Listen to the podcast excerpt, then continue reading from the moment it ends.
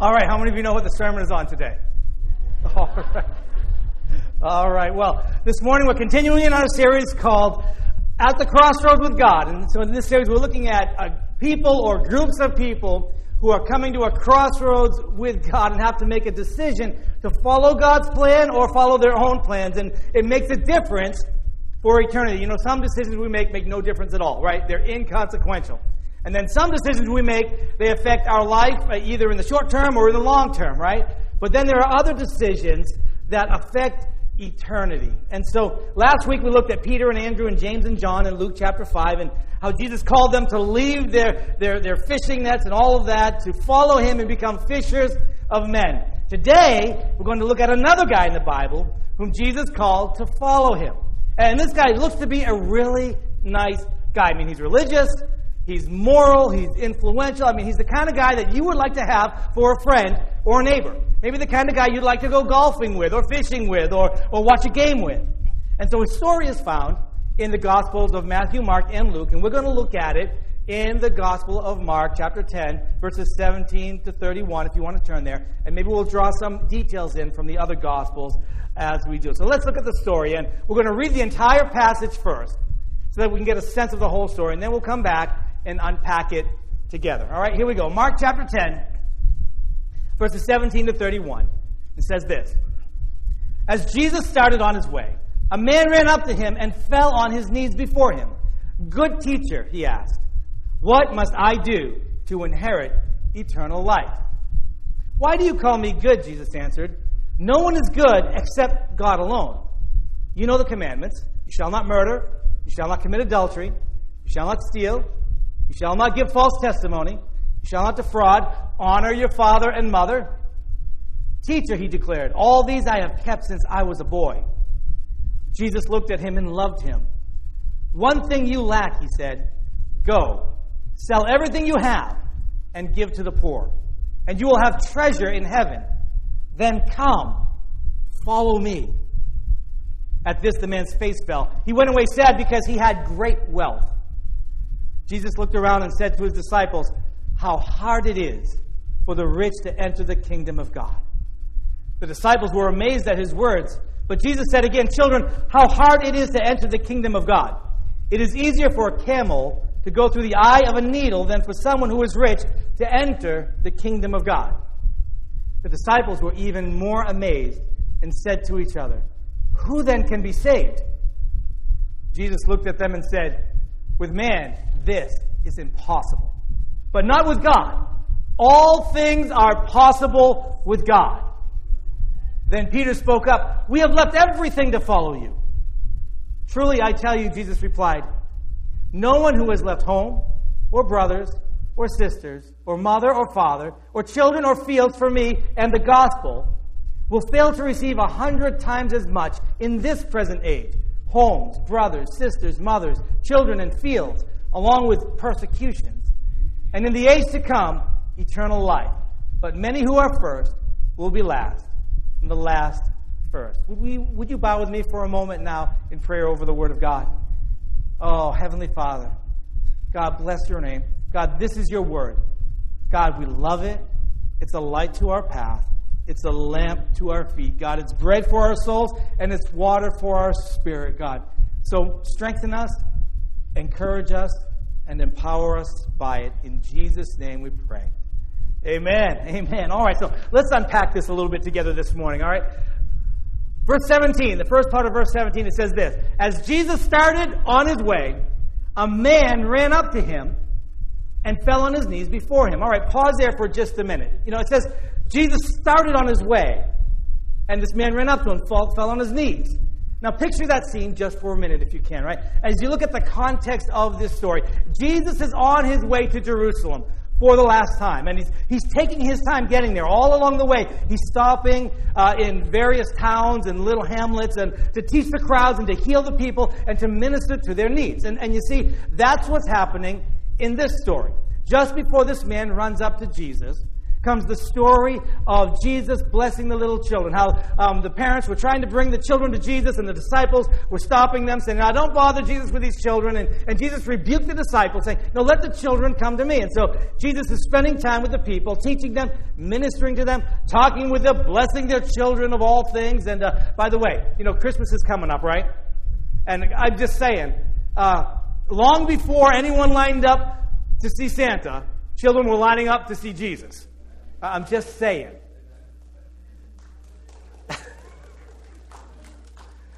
so in our verse here it says, as Jesus started on his way. So it looks like Jesus is finished in whatever town that he had stopped in. He, he's done teaching and healing and playing with the children and blessing them. And he, he's starting on his way again, continuing on his way to Jerusalem.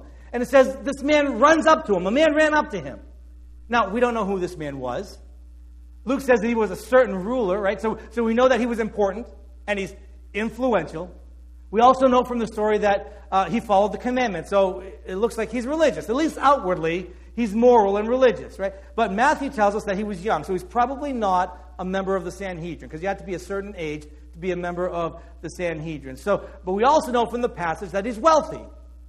And so he's probably, he may have been a member of one of the uh, an influential religious Jewish family, a Jewish aristocrat, if you will, who had been given some type of authoritative responsibility, right? And so he's a rich young ruler. You know, and I, the image I get here looks kind of me like this. Here's this guy. He's in the crowd that day. He, he's listening to Jesus teach, and uh, uh, he's watching as people are healed and ministered to. Maybe he's enjoying it as the children are brought to Jesus and he's blessing them. Uh, but clearly, he wants to talk to Jesus. He, he's waiting for his time for, for his turn. He wants to get to Jesus. And he's got something important on his heart he really wants to ask him. And, and it's really important he gets there because when Jesus got up and started down the road out of town, he chases him down. I mean, he's not content just to say, oh, oh well, well, maybe, maybe next time. You know, maybe next time he's in town, uh, maybe I can get him then. He's not content to say that. He clearly really wants to talk to Jesus enough to risk possible embarrassment. Because remember, the disciples, it appears, had been the people who were managing who gets to get to Jesus and get close to Jesus, Jesus, right? And so there's this possibility that the disciples would, would, would turn him away.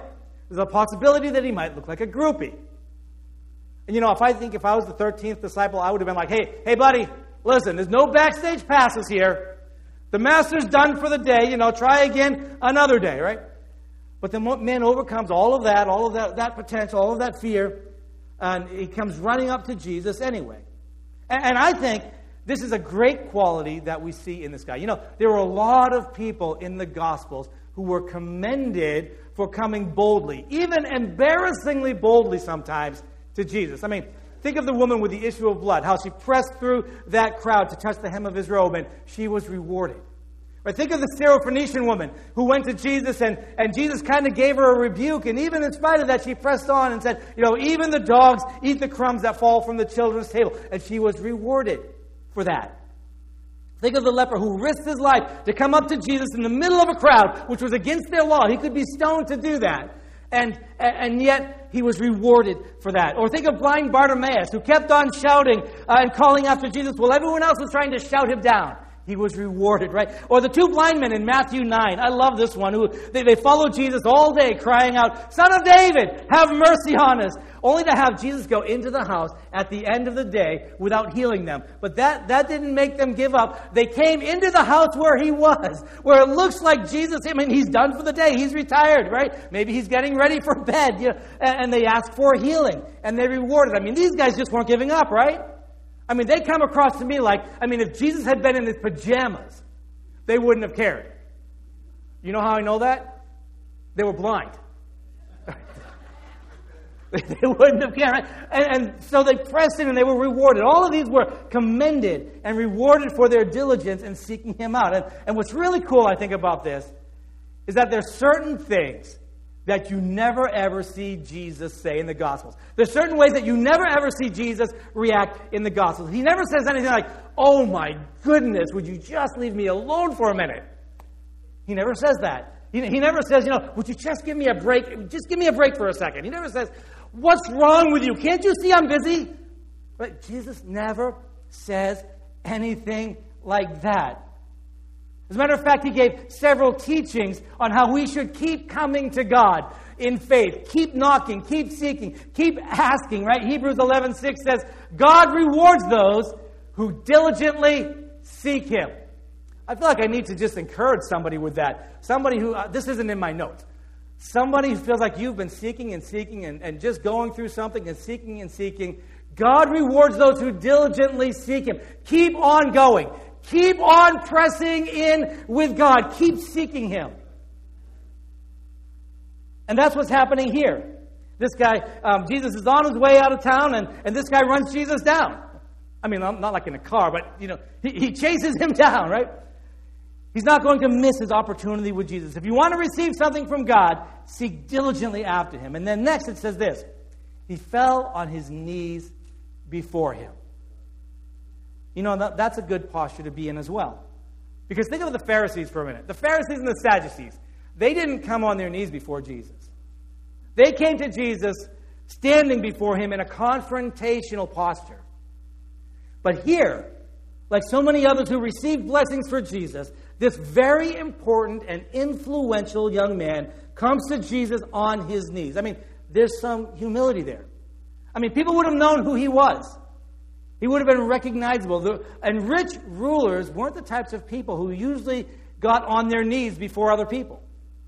But he doesn't seem to care about what they think or what their opinions are of him or anything like that. He gets on his knees before Jesus.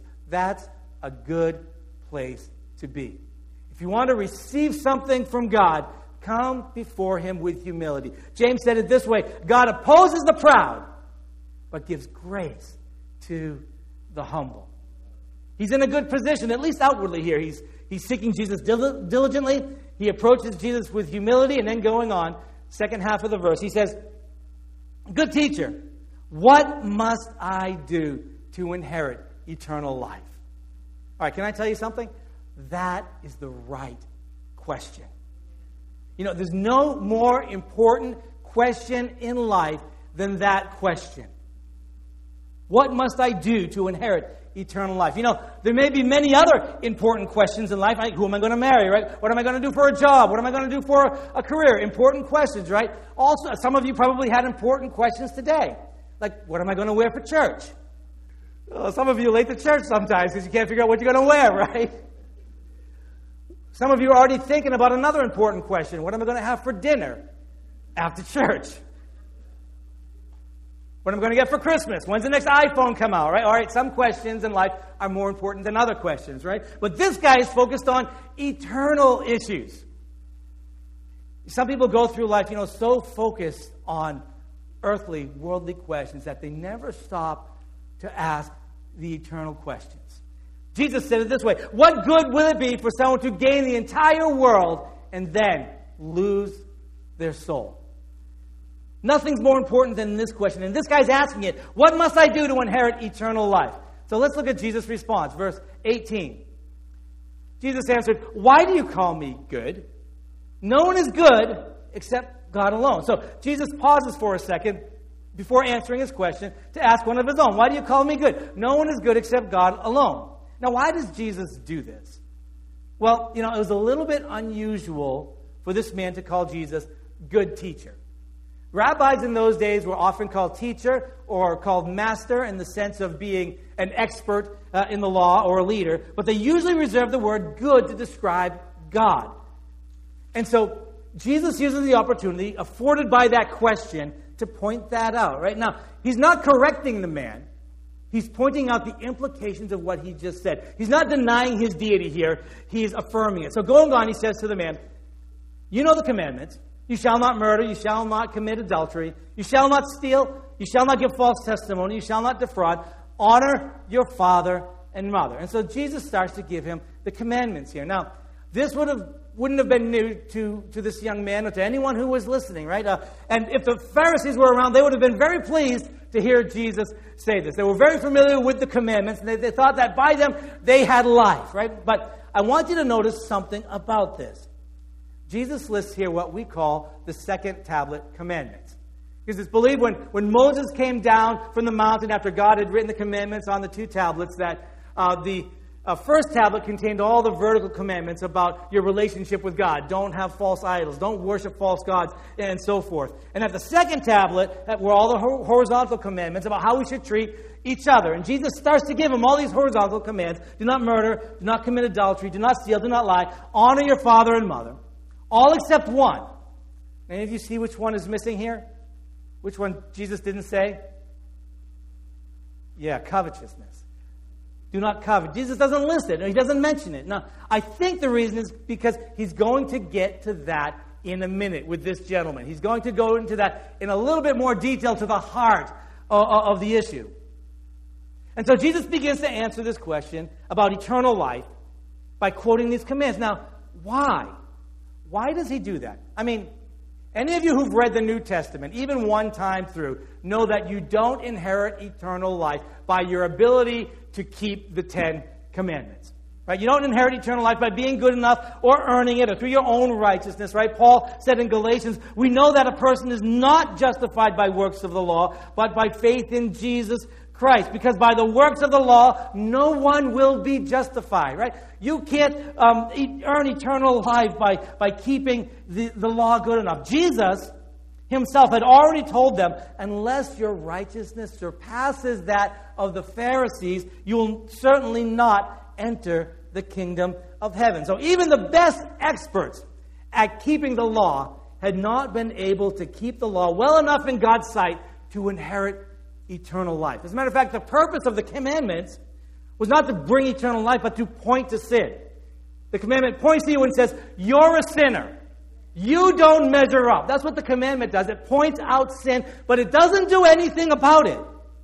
But when you read the Gospels and the New Testament, it becomes abundantly clear that Jesus came to fix that problem. He died on the cross to take our sin problem. He died on the cross for your sin, for my sin, right? He, he paid the penalty for us. He did for us what we could never do for ourselves. He died the just for the unjust to bring us to God. That is, so that we can inherit eternal life. It says, It's by grace you have been saved through faith. This not of yourselves, it is the gift of God. And so, why does Jesus then here begin talking to him about these commandments? And why does he seem to skip this one on covetousness? Well, let's just read it a little further and find out. Verse 20. It says, The man answers Jesus, Teacher, all these I have kept since I was a boy. All these I have kept since I was a boy. Now, there's just a couple things I want you to see about this response. Right? First, he had a failure, I think, to appreciate God's holiness. He says, All these I have kept since I was a boy. I mean, really? All of them? Really? I mean, there may have been times he kept them. There may have even been many times he kept them. He may even have kept them better than all of the friends that he grew up with. And he may even have been commended by the local rabbis and Pharisees as a young man who kept the law, but certainly not perfectly, right? Not 100% of the time, right? And so if you want to inherit eternal life by keeping the commandments, how perfectly do you have to keep them in order to inherit eternal life? 75% of the time? 100% of the time? Maybe just more often than not? James said it this way He said, Whoever keeps the whole law and yet stumbles at just one point is guilty of breaking all of it. And you see, here's our problem. Our problem is often a matter of perspective. You know, when we compare ourselves with other people, we invariably come off smelling like roses. Why? Because they're all sinners too, right? And we have this nasty little habit, I think each one of us is susceptible to, of minimizing our own faults and maximizing the faults we see in other people. Come on, you know what I'm talking about, right? But when you compare yourself to God's holiness, to the one who never sinned, to the one who is blazing in holiness, to the one uh, who is described as having eyes of fire and a voice like thunder, when you compare yourself with him, you realize you don't measure up. You end up like Isaiah in his calling, crying out, Woe to me, I'm undone. When you think you're holy and righteous and so special, begin to compare yourself with Jesus to get a better perspective. He had a failure, I think, to appreciate God's holiness. And then the next thing I want you to see is this he has a sense of lack in his spirit. A sense of lack in his spirit. Something, a sense that something's still not right. Something is still not complete. Something is still missing. I mean, I mean, think about it. If you've really kept all of these commandments so well for your whole life, if you're so holy and righteous and upstanding, why are you coming to Jesus asking, What must I do to inherit eternal life? I mean, he's looking into his heart and sensing there's a lack. There's still something that must be made up for, something that's not quite all the way there yet. Jesus, I've kept all these commandments since I was a boy, but what else must I do? I feel like there's something else I don't quite measure up. And do you notice the perspective bias in how he phrased this question? I mean, he didn't ask, Jesus, how can I inherit eternal life? What do I need? He asked, What must I do to inherit eternal life? So the focus here seems to be on his own works, what he does. He seems to be asking, what good work or, or, or thing can I add to all of this commandment keeping that will get me over the top, that will make the pearly gates swing open for me? You know, tell me, Jesus, maybe a sizable gift to your ministry. You know, maybe a, a word spoken to the right influential person on your behalf. Tell me, Jesus, what good thing must I do to inherit eternal life? Whatever it is, he senses a lack in his spirit. There's something deep down he knows just doesn't measure up. You know, in Ecclesiastes it says that God has placed eternity in the hearts of humanity. That there's something down within us that realizes that, you know, we're missing something. We're missing something. And God placed it there so that we would begin to seek Him out, to find out what that something is, that we would uh, come across the Lord Jesus Christ, find salvation in Him. And so that's what this guy is experiencing going on. Verse 21. And I really love the first part of this verse. It says this Jesus looked at him and loved him. Now, pause there for a second. Don't rush over that. You know, I just love that this verse is here. It says so much. It really changes the whole dynamic of the conversation and interaction for me, I think. Because this isn't just academic for Jesus. This isn't just some philosophical discussion that Jesus is engaging in. This guy not only has Jesus' attention, he has Jesus' affection. Jesus loves him. Can I encourage you? When you come to Jesus, you can be sure that whatever he says to you, it's because he loves you. It may not always be the thing you want to hear, it may not always be easy, but he will be looking at you and loving you. You know, if you struggle with this idea that Jesus loves you, you know, some people, it's easy to think, you know, I, I do believe God loves everybody else but me. You know, if you struggle with this idea that Jesus loves you, consider these verses. Greater love has no one than this, that he lays down his life for his friend. And that's what Jesus did for you. This is love, not that we love God, but that he loved us and sent his son as an atoning sacrifice for our sins. God demonstrates his own love for us in this that while we were still sinners, Christ died for us. For I'm persuaded that neither height nor depth nor anything else in all creation will be able to separate us from the love of God that is in Christ Jesus our Lord. Amen. Jesus looked at him and loved him. Going on, verse 21. One thing you lack, he said. Go Sell everything you have and give to the poor, and you will have treasure in heaven. Then come, follow me. One thing you lack, he said. Okay, here it is. I mean, he's a moral man. He's an upstanding man in the community. He sensed this lack. He's coming to Jesus. And now Jesus is about to tell him, ready? Get your pen, get your paper out, right? Here's the key to eternal life. Go sell everything you have and give to the poor, and you will have treasure in heaven. Then come, follow me. Now, wait. What? Exactly. Say what?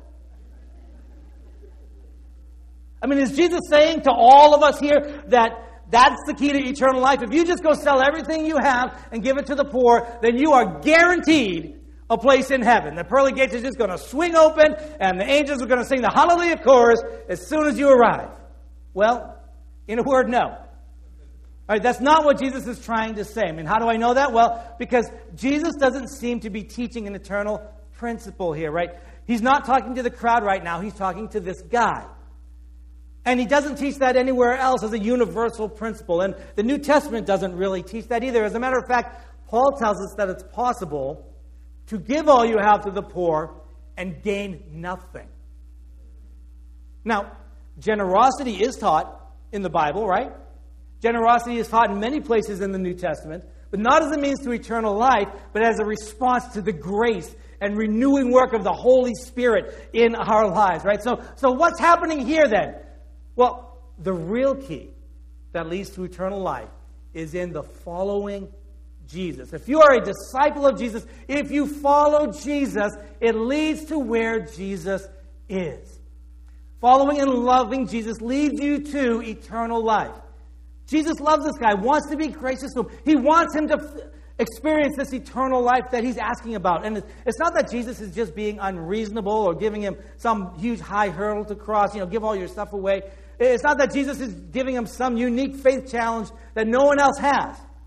It's that Jesus is saying, you know what? I, don't want a token gift. I don't want a favor. I want you. All of you. I want your heart, your life, your everything. He wants us to follow him. Why? Because following Jesus leads to eternal life. And I believe Jesus can see into this guy's heart that the thing in his life that will get in the way of following him is his riches. The thing that will compete with Jesus for supremacy on the throne of his heart is his riches. So Jesus identifies that thing, right? If you'll conquer that one thing, if you get that one thing out of your life and follow me, make me the most important thing in your life, it will lead you to eternal life. It's about who is on the throne of your heart. And you know, Jesus often does that with us, doesn't he? I mean, he identifies that thing that will divide our allegiance, that thing that will challenge him for supremacy in your heart. He identifies it, he names it, and then challenges us to lay that down to follow him. You know, and that thing might, it might be something different for, for everybody. And not only that, it might be something different now for you than it will be next week or next month or next year. I mean, think of the woman caught in adultery for a minute. I mean, Jesus didn't tell her to sell everything that she had and give to the poor, right? He told her to leave her life of sin and follow him because that was her big issue at that moment. Think of the guy who came to Jesus and said, You know, first let me go bury my father. And Jesus said, You know, first now you follow me.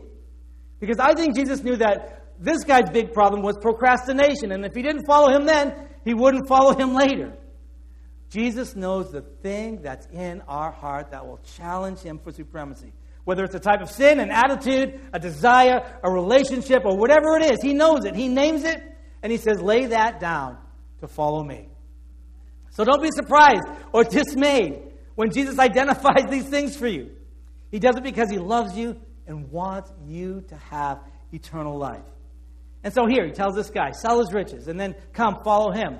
And now I wish, I wish I could just press the pause button right here between verse 21 and 22, right? And just look at the scene carefully for a minute and, and see everyone's face and everyone's heart and what's going on here. I think you'd see over on this side, here's Jesus, and, and he's looking at the man, and he loves him. There's love in his eyes, and everything about his eyes and his face and his posture is openness, saying, Come, come. He wants him to come and experience everything that's been on his heart, that eternal life.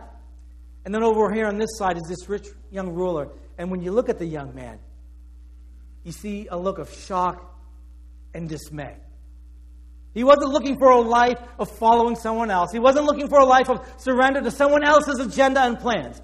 He was just looking for one thing to add to all his commandment keeping to ensure a place in heaven. But giving everything up for him, well, that's just a step too far. That's just too much to ask. And so, going on in verse 22, it says, At this the man's face fell. He went away sad because he had great wealth. He looked at Jesus, what Jesus was offering, and what the world was offering, and chose the world. He walked away from the Savior to hold on to what could never save him. He walked away from the one who is the truth to hold on to the deceitfulness of riches. You know, sometimes you have to choose between following Jesus and what the world has to offer. Going on, in verse 23, it says, Jesus looked around and says to his disciples, how hard it is for the rich to enter the kingdom of God. Why? Because of everything that we've just seen here. Riches have the potential to deceive you, to blind you to your spiritual needs. You know, sometimes when you have no material needs, it's easy to think you have no spiritual needs as well. Going on, verse 24, it says, The disciples were amazed at his words. But Jesus said again, Children, how hard it is to enter the kingdom of God. It is easier for a camel to go through the eye of a needle than for someone who is rich to enter the kingdom of God. The disciples were even more amazed and said to each other, Who then can be saved? I mean, so now they're getting worried, right? They just saw this guy who looked like he was all in for Jesus, who had it all together, right? Turn away in sadness. And now, now Jesus says that it's hard to enter the kingdom of God, and, and this seems to have shocked them, right? So they seem disturbed. They're, they're take, talking amongst themselves and asking, well, if that's how it is, then, then is it even possible for anyone to be saved? I mean, is anyone going to inherit eternal life? And, and Jesus hears them and says this He says, With man, this is impossible. Or I can imagine that just hung in the air for a minute. Humanly speaking, you can't save yourself. But going on, he says, but not with God. All things are possible with God. And then Peter, as usual, finally speaks up for the group. And, and you can see they're still a little bit unnerved and upset and agitated by and confused by what's happening. But Peter says, Jesus, we've left everything to follow you. It's like he's saying, you know, Jesus, you know, we left our nets, we left our, our, our jobs to follow you. Uh, we've left our wives and our children at home and we're following you around the countryside. You know, Matthew here, he left his lucrative job as a tax collector. Uh, Simon the Zealot, he left his life of, of, of battling Roman soldiers to follow you. Are, are you saying it was for nothing, Jesus? Are you saying there's no hope here? Jesus, what are you saying? And Jesus, in his way, calms them down and tells them this, verse 29. Truly I tell you, no one who has left home or brothers or sisters or mother or father or children or fields for me and the gospel will fail to receive a hundred times as much in this present age homes, brothers, sisters, mothers, children, and fields, along with persecutions, and in the age to come, eternal life. But many who are first will be last, and the last will be first. It's like he's saying, guys, it's about the following. I mean, you left all of this stuff to follow me. Just keep following me. Just keep following Jesus. No matter what trial comes up, no matter what challenge comes your way, no matter what temptation comes your way, just keep following Jesus. If you think you can't see 50 steps ahead or 30 steps or even 10 or even 5 steps ahead, if all you've got is one step ahead that you can see, just keep following Jesus. Keep your eyes on Him. Keep your faith in Him. Keep your heart directed towards Him. Amen. Just keep following Jesus. It leads to eternal life. All right, just a couple concluding thoughts this morning. You know, I think this is one of the most tragic stories in the Bible. I mean, this young man, he had so much going for him, so much potential, so much opportunity, so much wisdom and insight. But think about it. He came to the right person, he asked the right question, and he received the right answer, but he made the wrong decision.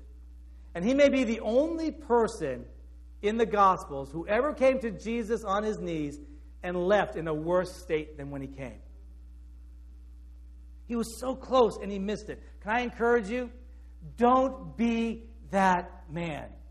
Don't come close to Jesus and then miss out on eternity because you were more interested in what the world had to offer. Don't walk, walk away from Jesus to hold on to something the world's offering you, right? You can't keep the things of the world anyway, right? Remember missionary Jim Elliot? His, he famously said, He is no fool who gives up what he cannot keep to gain what he cannot lose. Would you bow in prayer with me over the Word of God? You know, this morning I believe that God is challenging our hearts by His Word and by His Spirit to follow Him closely.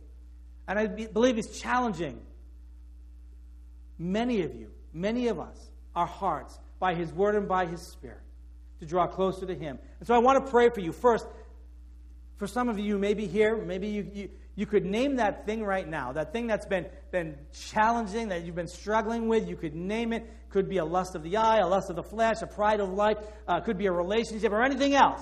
But you would come today and say, you know what, Pastor Paul, I, can, I recognize it. Jesus has named it in my heart. You know, and I want to respond to Jesus this morning by laying that thing down and following him. And I want to pray for you. You just raise your hand right where you are, where no one is looking around so that I can pray for you. Thank you for that hand and that hand. Anyone else? And say, yeah, there's a thing, and I just want to lay it down, and Jesus has named it. Thank you for that hand. Anyone else? I want to pray for you over that. And thank you for that hand as well. Amen. God, you see these hands, God. God, I pray for these precious people. God, things do come up, God, and, uh, and they challenge us, God, and, and we have trials or temptations or struggles. I pray for all of these things, God, that, that people have raised their hands for, God. I pray that you strengthen them, encourage them, even as by an act of faith, faith they're raising their hands to lay those things down today.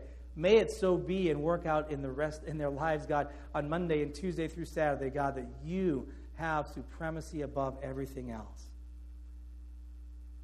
And then next, I just wondering, you may be here and you'd say, you know, Pastor Paul, I haven't really been following Jesus that closely at all. You know, maybe you've never really started following him at all yet. Maybe you've never uh, really given your life to him and you've just been checking out this Jesus thing for, for a little bit and uh, seeing what, what he's like. And this morning you'd say, you know what, Pastor Paul, I am ready to follow Jesus, to give my life to him. I don't want, know what it means for all the rest of my life and everything that's going to come my way, but I know that I want to walk it with the Lord Jesus. And maybe either for the first time or maybe you did know him some time ago, but you really haven't been following him at all. You've been away from him. And you'd say you want to come back. And you'd say, That's me. If you just raise your hand and let me see it, I want to pray with you. Not going to call you out or embarrass you or anything. Just want to pray with you, whether it's here or at home. And this is what we're going to do. I'm going to pray a prayer. And I'd like to ask you to follow me in this prayer. It's not a magic prayer or anything like that. It's just a beginning point for a life of following and walking with Jesus. Would you say this prayer out loud with me? Dear Heavenly Father, I see the crossroads I stand at this morning, and I'm deciding to follow you. I confess I can't save myself, but I believe that Jesus came to fix that. I believe Jesus died on the cross for my sins and that he rose from the dead. Jesus, please be my Savior and my Lord. Help me follow you all the days of my life and lead me to eternal life. In Jesus' name, amen. Well, friends, I can tell you, if you've prayed that, whether for the first time or whether it's just a, a, rededication of your heart, God's done everything that you've asked Him to do. And I want to encourage you, whether you just came to Christ just now, or whether you've been walking him, with Him for months or years or decades, to do something on purpose to grow in your relationship with God. Keep growing closer to Him. Get in the Word of God. It's His Word. You'll find He's talking to you in ways you never imagined. Get in prayer because He wants to hear from you. Let someone know that you're a follower of Jesus. Get together with other followers of the Lord Jesus Christ. All right, would you bow with me in prayer as we just close this service this morning? Amen. Heavenly Father, thank you for your word to us today. Thank you for challenging our hearts, God. God, help us be followers of you in the large issues and in the small issues of life as well. God, help us follow close to you until the day that you bring us to glory to inherit eternal life. In Jesus' name we pray. Amen. Amen.